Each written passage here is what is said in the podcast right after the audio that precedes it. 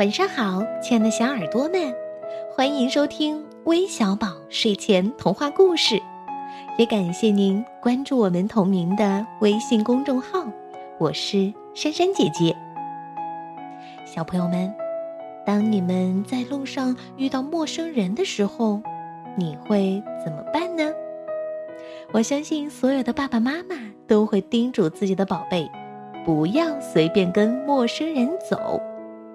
那你们有真的记住爸爸妈妈的话吗？听完今天的故事，相信你会知道该怎么处理了吧？一起进入今天的故事时间。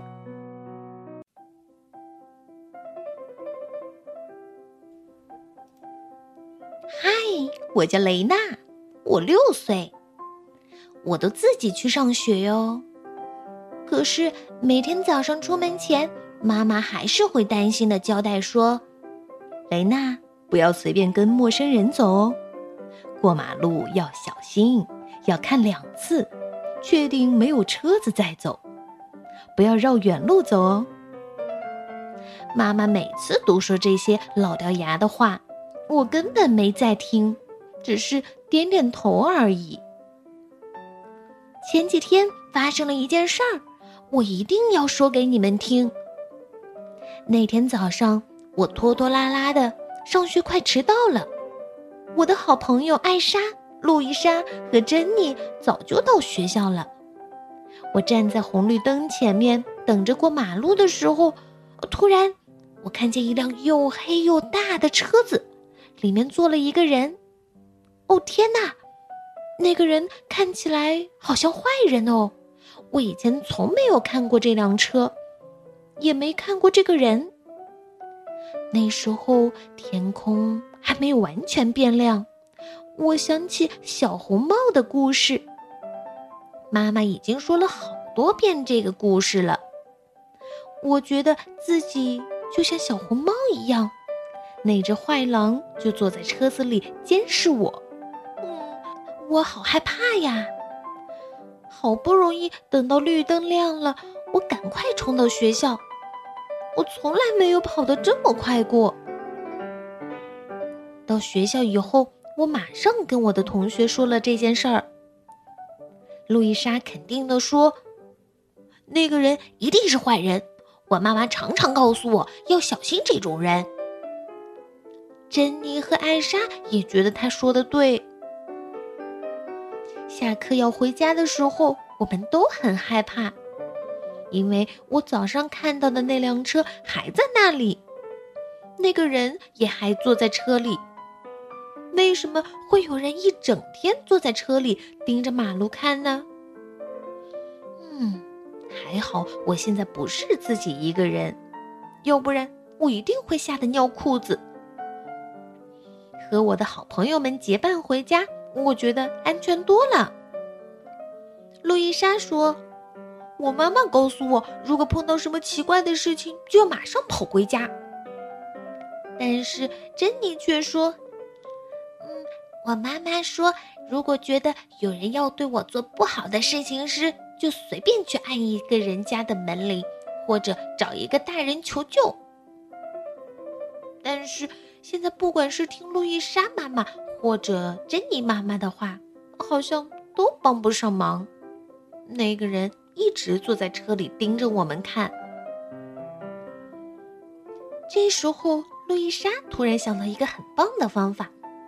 她说：“我们应该回家找哨子，然后对着那个人的耳朵用力吹，这样他就会吓得跑掉了。”但是我们没办法这么做，因为我们都还没有回到家呢。我们四个人的妈妈都很担心我们。为了找我们，他们先是互相打电话，然后都跑到街上来了。妈妈们在十字路口找到了我们。刚开始，他们非常生气。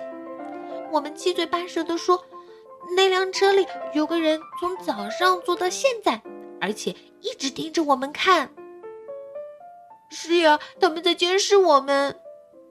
嗯，从早上到下课。一直到现在都坐在那里呢。这下子，妈妈们开始对那个人生气了。他们走向那辆车子。我们觉得妈妈们实在太勇敢了。我们这几个小孩子还是站在角落里好了。妈妈们敲了敲车窗。那个人突然看到这么多妈妈站在外面，好像吓了一跳。随后，妈妈们和那个人认真的聊起来。突然，他们全都哈哈大笑起来，好奇怪呀！原来坐在车里的那个人是做统计工作的，他一整天都坐在那里是为了统计，一天中有多少辆车从这个路口经过。那个人之所以看起来凶凶的，是因为他根本就不喜欢这份工作。珍妮的妈妈说：“以后你们如果在上学路上再遇到这种奇怪的事情，一定要及时告诉老师。”嗯，我们用力点了点头。露莎先前想到的那个吹哨子的方法，我们都认为是一个保护自己、吓走坏人的好方法。现在我们去上学的时候，每个人的脖子上都会挂一个哨子。如果真的有陌生人想对我们做什么坏事，我们就会对着他的耳朵用力吹响哨子。